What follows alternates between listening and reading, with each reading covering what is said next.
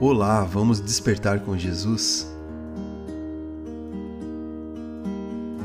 Hoje é o dia dezoito de quarenta dias de jejum e oração.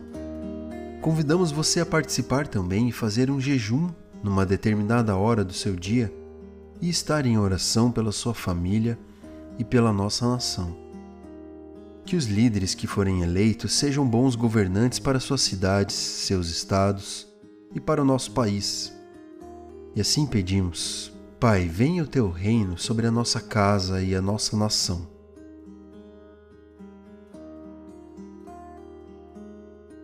Na Bíblia, no Evangelho de João, capítulo dezoito, verso dois, diz o seguinte: Ora, Judas, o traidor, conhecia aquele lugar, porque Jesus muitas vezes se reunira ali com seus discípulos. O lugar onde Judas sabia que encontraria Jesus era o jardim onde ele frequentemente orava com seus discípulos. Embora Jesus soubesse do seu fim iminente, ele permaneceu calmo e rodeou-se com aqueles que lhe eram importantes.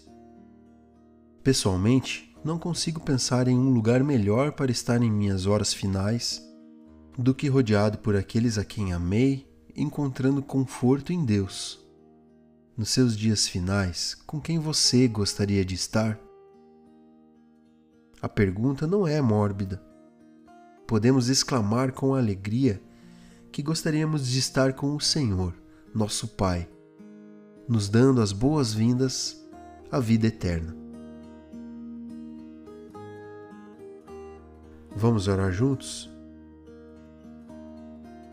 Deus Todo-Poderoso, louvo o teu nome e o conforto que me dás em minha vida. Mesmo no fim dessa vida terrena, eu sei que tu não me abandonarás. Mesmo no final, rodeado por meus próximos e com a tua bênção, eu posso descansar, sabendo que conto com a tua acolhida e caridade. Ó Pai Celeste, louvado seja o teu nome.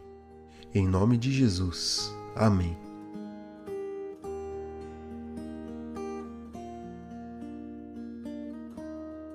Desperte, Jesus está voltando.